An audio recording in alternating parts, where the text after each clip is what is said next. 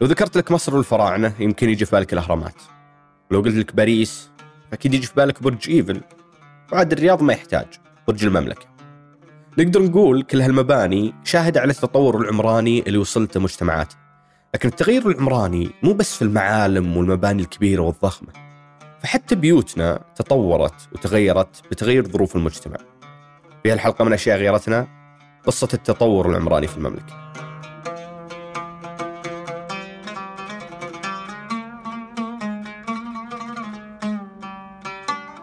يا هلا أنا مازن العتيبي وهذا بودكاست أشياء غيرتنا من إذاعة ثمانية. في كل حلقة راح نستعرض تغييرات المجتمع السعودي مع المؤرخ الاجتماعي منصور العساف. قبل لا نبدأ أبي أطلب منكم تقيمون البودكاست على آيتونز وتكتبون لنا آراءكم هناك. المراجعات هذه مو بس تفيدنا من ناحية ظهور البودكاست وارتفاع ترتيبه لكن آراءكم كذلك تساعدنا في تطوير البودكاست أكثر. فليت تشاركونا إياه. ما في أفضل من البيوت عشان تحكي قصة تغير المجتمع. فالبيوت وأشكالها ممكن تعتبر شهادة حية على تغيير المجتمع وحالته الاقتصادية. في اليومين ذي ممكن تشوف صورة لأي مدينة في المملكة وتقول إنها تشبه مدينتك. بس زمان كان الوضع مختلف. خذ مثلا في المنطقة الجنوبية دائما تلقى معظم المنازل والدور والمباني تلقاها من الأحجار وكذلك استخدام الجبس. وكان برضه في فن حضاري وثقافة تنم عن إرث حضاري جميل اللي هي الألوان والرسومات في على الدور وعلى المنازل في, الخ... في الداخل والخارج. والحقيقة أنها لا زالت موجودة إلى الآن في المنطقة الجنوبية. آه، أقصد في المنطقة الجنوبية منطقة عسير وكذلك حتى في منطقة جيزان ونجران. هذه الهوية متقاربة إلى حد ما لكن هي طبعا معظم الدور في بالحجارة. ربما تختلف بعض الشيء جيزان بحكم أنها ليست جبلية. يكون فيها العريش هذا ويكون فيها أنواع ثانية من البناء. في طبعا المنطقة الغربية خلينا نقول لك في مكة وجدة تكثر طبعا الهوية تكون في المشربيات هذه الخشبية وزي كذا. آه، والبناء طبعا هو البناء التقليدي طبعا مطعم في الحجارة والجبس كذلك ومطعم أيضا حتى بعضها في الطين خارج المناطق الصحراوية نوعا ما. المنطقة الشمالية آه، الشمالية طبعا إحنا في المملكة يعني معظم الجهة الشمالية الشرقية هذه تشكلت بعد يعني خطوط التاب لاين فلذلك لحقت على المباني الحديثة ربما بعد حتى عدد كبير من المدن. آه، لكن أيضا هي متقاربة مع المنطقة الوسطى اللي هي كانت طبعا في الطين. العرب استخدموا الطين في بناء بيوتهم وقصورهم. ورغم انها كانت مادة ممتازة للبناء لأنها ما كانت تتحمل عوامل التعرية والزمن زي الحجارة. وعشان كذا يقول لنا منصور إن كثير من القصور القديمة اللي اشيدت في عصر الخلافة العباسية اختفت. بعكس المباني القديمة اللي استخدمت الحجر في البناء واللي كثير منها موجود إلى يومنا هذا. المنطقة الوسطى خليني أقول لك إنه بدأ العمران فيها حتى يعني على عموم المملكة حقيقه بدأ العمران المسلح فيها. يعني في الرياض مثلا أول بناء مسلح كان قصر الملك سعود اللي يسمى القصر الأحمر أو قصر الحمراء اللي موجود في الفوطة. آه، كان هذا أول بناء مسلح. بينما أول بناء مسلح بالحجر يبدو إنه كان منزل يوسف ياسين المستشار يوسف ياسين مستشار الملك عبد العزيز. وكان وسط البلد طبعا. وكان بناء يعني فيها شرف وبلكونات وكان كله من الحجر لذلك يعني يبدو إنه يبدو لي إنه إلى الآن موجود. بعدها طبعا أنت لو تشوف مثلا الهوية في الرياض هنا الآن تلقى معظم الأسوار القديمة اللي كانت توضع مثلا حوائط لأراضي معينة الملك لفلان أو فلان تلقاها مرصوصة في الحجر مو في السور المسلح مرصوصة في الحجر موجودة الآن إلى الآن موجودة. كذلك في جدة كانت يعني ترص أولا في الحجر. قبل البناء المسلح كانت بيوت المنطقة الوسطى تتميز بطابع معين. إي كان كان اللي يسمونها في سوريا مثلا أرض ديار وكان يسمونه عندنا بطن الحوي هنا ونسميه المجبب ونسمي أسماء اللي هي إيش؟ المنزل اللي 100 متر أو 90 متر هذا كان فيه آه، يعني هو موزع على غرف وفيه آه، فتحة في ما في سطح يعني في مفتوح على السطح كذا للشمس لدخول الشمس والهواء وذا. وليه برضك تعرف كان ذيك الأيام يستخدموا الكوله وقبل الكوله كان في حطب وكذا؟ للادخنه أرضه. وتنفيس على البيت دخول الشمس البيت. وهذه ترى آه، أرض ديار. هي طبعا مأخوذة أندلسية برضه وفي المغرب موجودة تراث أندلسي إسلامي. كانت الناس بساطة. الغرف هذه تسكنها عوائل. يعني البيت البيت هذا يسكن ما تسكن عائله تسكن عائلتين ثلاث ثلاث نعم. أحيانا أربع خمس. نعم. بعدين الدور الثاني فيه الغرف اللي فوق تسمى روشن. إيه. المجلس يسمونه روشن إيه. عندنا. مثل الجهة هذه في في هنا زي الحوش أجلكم الله للبهايم للبقر ليه إيه. ما كان فيه بيت إلا فيه آه، بقرة. بقرة فيه. دجاج ودجاج. حمام. حمام إيه. أرانب. يأخذون اللبن وغيره من البيت. يأخذون. كفايتهم من بيتهم. في الأربعينات بدأ البناء المسلح في الانتشار. يمكن هالشيء مهد لبداية صناعة الإسمنت في السعودية. في منتصف الخمسينات تأسست شركتين محليتين للإسمنت. وعلى الستينات بدأنا نشوف انتشار البناء المسلح بشكل أكبر وملحوظ. بدأنا نشاهد حتى يعني الدور وكذلك ال- ال- المباني العالية. ال- ال- الستينات والسبعينات بدأنا نشاهد في جدة المباني العالية كانت كثيرة حقيقة وتتجاوز ربما 12 دور. في الرياض لم تكن تت- تتجاوز 12 دور في معظمها. إلا يعني نستثني بعض المباني يعني خلينا نقول لك في الستينات والسبعينات. يعني مثلا في البطحة كان في آه، بناية السبيعي. آه، آه، رجل الاعمال الله يرحمه محمد السبيعي. وبعدين اخذتها أخذها البنك البريطاني بنك سيتي هي البنك البريطاني يبدو لي. فكانت هي اطول أطول يعني عمارة في الم- في المنطقة ذيك يمكنها كانت 10 11 دور. لكن بعدين ما ظهرت عمائر طويلة. كلها كانت توقف عند خمسة ستة سبعة ثمانية بالكثير يعني. وكانت الأمانة محددة 12 دور أعلى أدوار مع الميزان. استثناء عن ظهر آه، مبنى المبنى ال- الرئاسة العامه لرعايه الشباب اللي هي هيئة الرياضة في شارع الجامعة. وكذلك آه، آه، استثني مبنى الفيصلية الأول مو الحالي المبنى الفيصلية الأول اللي هو كان يسمى مباني الخيرية اللي جاي على شكل كتاب شمال مكتبة الملك فهد. وكذلك عام 1393 موافق 73 ميلادي بدأوا في عمارة الملكة. اللي هي عائدة للأميرة عفت زوجة الملك فيصل. فانتهى المشروع في عام 1396 موافق آه، 76 ميلادي. وانت عارفها كانت ناطحة يعني بعرف هذا الزمان عمارة طويلة لكن بعرف ذاك الزمان إنها يعني عمارة ناطحة للسحاب اللي عمارة الملكة في جدة. تزامن معها بعد ما انتهت عمارة الملكة في جدة بدأت عمارة الملكة في الرياض. وكذلك هذه لزوجة الملك خالد وديك لزوجة الملك فيصل. شيدت في أواخر السبعينات في سنة 77 ميلادي 97 هجري وانتهت تقريبا في عام 1403 الإسمنت والحديد سهلوا على الناس بناء البيوت بطرق وأساليب مختلفة وتخلصنا من قيود الطين والخشب. صارت الناس تبني بيوتها بطرق جديدة ومميزة. بدأ المواطنين إيه، يعني يستخدمون آه، مخططات من الخارج يعني أو مهندسين من الخارج أو أو ثقافتهم من الخارج. يعني كان في مخططات. لذلك تجد مثلا في حي الفاخرية في أحياء مثلا الحمراء في الجدة وكذلك أحياء مثلا في في, في الخبر مثلا آه، بعض الأحياء في الخبر. تجد فيها يعني نموذج شبه غربي. يعني ال- ال- المنطقة المنطقة منطقة الجزيرة العربية ما فيها أمطار كثيرة لكن تلقاه حاط القرميد أو اللي يسمونه الجملون اللي على طول البيت يعني ما في سطح في البيت كله قرميد فما عندنا ثلوج ولا عندنا أمطار كثيرة على أساس إنه يعني تنزل تنساب الأمطار هذه في الدول الأوروبية والدول يعني الاستوائية. لكن طبقوا النموذج هذا كذلك طبقوا نماذج ال- ال- البلكونات والشرف. آه، كذلك البلديات كانت يعني آه، يعني ضمن عند وضعت عدة مخططات من ضمنها كانت يعني البلكونات هذه. بس حتى في ذيك الفترة البيوت الجديدة كانت صغيرة مقيدة شوي. المنازل كانت تبنى على الصامت على الصامت كيف ما في اسوار ومتلاصقة. وبعضها 50 متر 40 متر تصور في عائلة. وبعضها آه، 100 متر 100 متر هذا ميسور يعني الحال في طبعا 200 و- وكانت العمائر يعني خليني أقول لك إنه اشبه بيكون بيت لكنه أدوار وكأنه في شقق صغيرة.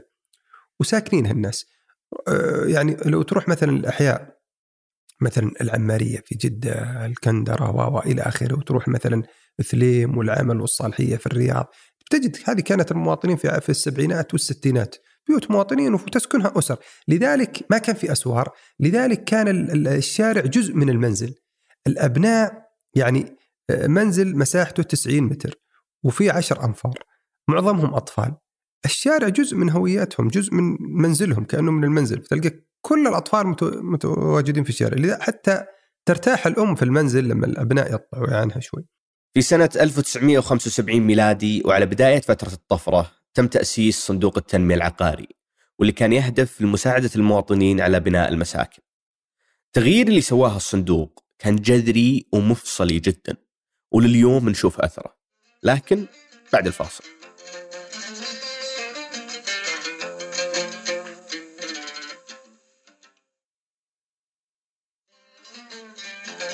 قبل الفاصل كنا نتكلم عن التوسع العمراني في المملكة واللي ساعد فيه صندوق التنمية العقاري في السبعينات الصندوق العقاري يعطي 300 ألف للمواطن طبعا وكان في يعني هذا قرض 300 ألف والأراضي كانت نوعا ما إلى حد ما كانت يعني متناول اليد. فالمواطنين توسعوا توسعت المدن بشكل مضطرد كبير مرة. المواطنين أصبح عندهم نماذج كانها مكرره تشوف المنزل كأنه عشر نسخ بالشارع الواحد. يعني كلهم كانوا يحطوا الحجر الوطني والقرميد والبلكونة والبلكونة نفس الألوان يعني الزجاج والألم وأبواب الألمنيوم.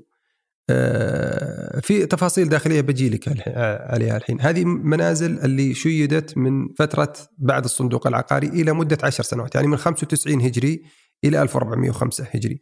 75 ميلادي 85 ميلادي. إن تصميم بيتك يشبه تصميم بيت جارك كان شيء عادي ومقبول. بس إذا كنت مقتدر فما يمنع إنك تميز نفسك شوي. بعض المواطنين أو الميسورين أو آه، المقتدرين لا يعني اختلفوا خالفوا يعني طلبوا آه، مثلا آه، تطوير أكثر للمباني فحتى إنه صار من باب الرفاهية إنه كان واجهة المنزل كلها رخام. كانت توضع وهذا ادركنا واجهة المنازل كلها بالرخام. بعدين بعضهم ما حط ما وضع بس واجهة المنزل وضع البيت كله من جميع جهاته رخام. هو كان ما كان معني إنه يضع البيت من خلف وعلى الجوانب رخام. مكلف عليه. كان بويا خلاص الواجهة هي تكفي. لكن كان وضع رخام. وحتى في مسرحية تحت الكراسي كان محمد العلي اللي يقول ما شفت البيت رخام يعني إنه كان من يعني من الرفاهية. مو بس الواجهات اللي تغيرت بسبب الطفرة. مساحة البيوت نفسها تغيرت. أصبحت المنازل 450 متر 500 600 ناهيك عن طبعا المنازل المساحات الأكبر حسب يعني قدرة الشخص. اولا وضعت الأسوار. صار في حوش في المنزل فناء كامل. الأبناء بدل ما يطلعوا للشارع يلعبوا كورة في المنزل. أيوه. هذا برضه غير في الثقافة. المنازل أصبحت متباعدة الطرق واسعة أشياء كثيرة اختلفت حقيقة. لكنه إيش؟ المنزل نفسه تشكل بتشكل يعني أشبه ما يكون موحد. الستائر قريبة من بعض حتى الأثاث قريب من بعض لأنهم كانوا يأخذوا من شركات معينة خلينا نقول ست شركات خمس شركات حتى لو كانت كثيرة كذا نوعا ما. كلهم يأخذوا نفس الصنف فأنت تروح تزور جارك تلقى نفس الكنال قريب منه. آه، فأبى أشرح لك برضه عن بعض بعض الحاجيات اللي في المنزل وبعض طرق البناء. يعني مثلا الدربزين تلك الفترة اللي هي فترة بعد الصندوق العقاري في الغالب كان درب زين حديدي. وكل المنازل تلقاه. بعدين ظهر عندهم كذلك لما لما زاد التطور شوي وزاد آه، وضعوا آه، الورق الجدران. وتشوف في المسلسلات القديمة لا سيما الكويتية تلقى ورق الجدران هذا في بداية الثمانينات هذا شيء فخم مرة ورق الجدران. بعدين ظهر عندهم السقف المستعار ألواح الجبصية. ظهرت عندهم الإنجيلة الصناعية هذه الزراعة الصناعية للأحواش. آه، المنازل كلها كانت فرشة. ما كان سيراميك ما ما كان بالكامل ما كان في سيراميك كانت كلها فرشة. آه، ظهر عندنا الكراج للسيارة. ما كان موجود في السبعينات والستينات ظهر الكراج في السيارة في الثمانينات. لما مع بعد الصندوق العقاري الفله صارت 450 500 فصار في حوش يلعبوا فيها الأطفال وصار في كراج للسيارة وصار في باب كراج. طبعا أبواب الكراج ما كانت رول كانت تفتح يعني يدويا وتسحب على يعني آه، بابين يعني. زيادة مستوى الرفاهية في وقت الطفرة جاب معه ظواهر ما كانت موجودة من قبل وهالشيء كان له أثره في تصميم البيوت. ظاهرة مهمة لا يجب إغفالها. مهمة جدا. في الثمانينات ظهرت ثقافة ما يعرف بالسائق والعاملة. منتصف الثاني من الثمانينات معظمهم كان عندهم عامل أو عام أو سائق. عاملة أو سائق. فلذلك ظهرت غرفة السائق. الهوية هذه لما تشوف الباب باب السيارة والباب الرئيسي وباب صغير كذا هذا غرفة السائق. ما كانت موجودة في بداية الثمانينات ولا السبعينات ولا الستينات. ظهرت هذه في منتصف نهاية الثمانينات واللي كانت منازلهم. ما فيها استحدثوا. لكن ما في أحد كان يبني في الثمانينات إلا يأخذ في الاعتبار في نهاية الثمانينات إلا يأخذ في الاعتبار سواء لمنزله هو أو يستثمر فيه ببيعه إلا يضع غرفة سائق وظهرت هوية أخرى ثانية اللي في السطح غرفة العامله وظهرت كذلك غرفة الغسيل. أول كان طبعا فوق المنازل الصغيرة علم للأهلي أو الاتحاد أو النصر أو الهلال ابن مشجع ورافع العلم فوق الخزان. بعدين ظهر جنب العلم أريال للتلفزيون تلفزيون قناة واحدة ويأخذ الأريال. وفي جدة والدمام وذا الأريال أطول على أساس يجيب مصر أو يجيب الخليج. في الرياض ما يجيب إلا القناة الأولى وحائل والقصيم والوسط والشمال. أظن إن جرس البيت شبه انقرض عند الجيل الجديد. صرنا نرسل لبعض واتساب ولا ندق تليفون. بس قبل لا نوصل لهالمرحله مر جرس البيت بعدة تغيرات دندة دندة دندة دندة. شنو دندة دندة؟ جرس بدوي. وإذا طولت عليه اقلط اقلط اقلط اقلط. ما عندنا. عندنا الضيف يجي ويرجع. هذا جرس بدوي إيه. في المنازل الطين كان في شرفة يسمونه الكوه أو إلى آخره.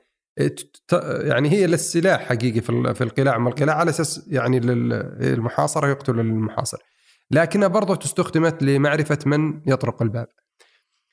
في منازل الستينات والسبعينات افتقدت هذه. يطرق الباب يفتح الباب صغير البيت صغير ولا يفتح الباب. في بعد الطفرة ظهر الجرس. وظهر بنغمات العصافير والكناري من باب الرفاهية. جرس فقط بس مجرد إنه أحد يعني وصل الباب يطرق الباب في فناء الأهل داخل مثلا المنزل. يظهر الاب الابن يفتح الباب برضه في عنصر المفاجأة. بعدين ظهر بعدها مباشرة الأنترفون تقدر تكلمه يعني. تقول مين عند الباب؟ بيقول لك فلان فلان. تعرفه تعرفه صوتيا. هذه نقلة ثانية. النقلة الثالثة حدثت في الانترفون. تسمع صوته وتشاهده. هذه صارت في آخر الثمانينات أيضا. أيوه. بعدين ظهر الكاميرات. مو تشوف وتشوف سيارته ومين ومن معه إلى آخره.